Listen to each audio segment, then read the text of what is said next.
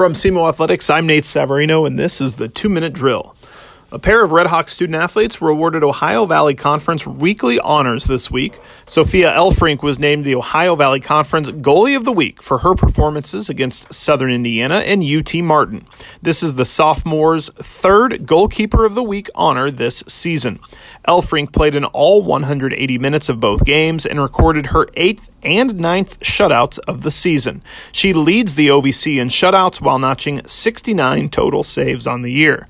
She added five saves apiece in both games this past week.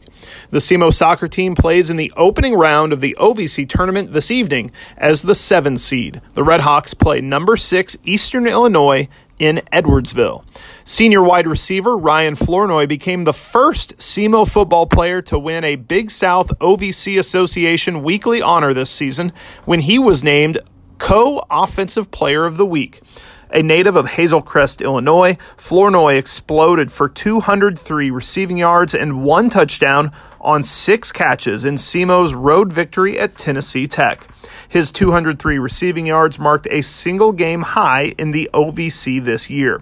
Flournoy averaged 33 yards per reception and scored on a career long 89 yard catch in the first quarter, the third longest touchdown reception in SEMO football history.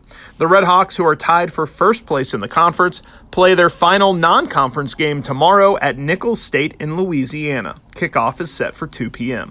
Follow Red Hawk Athletics on Twitter now at SEMO Red Hawks. I'm Nate Savarino, and for more insight on SEMO Athletics, visit krcu.org.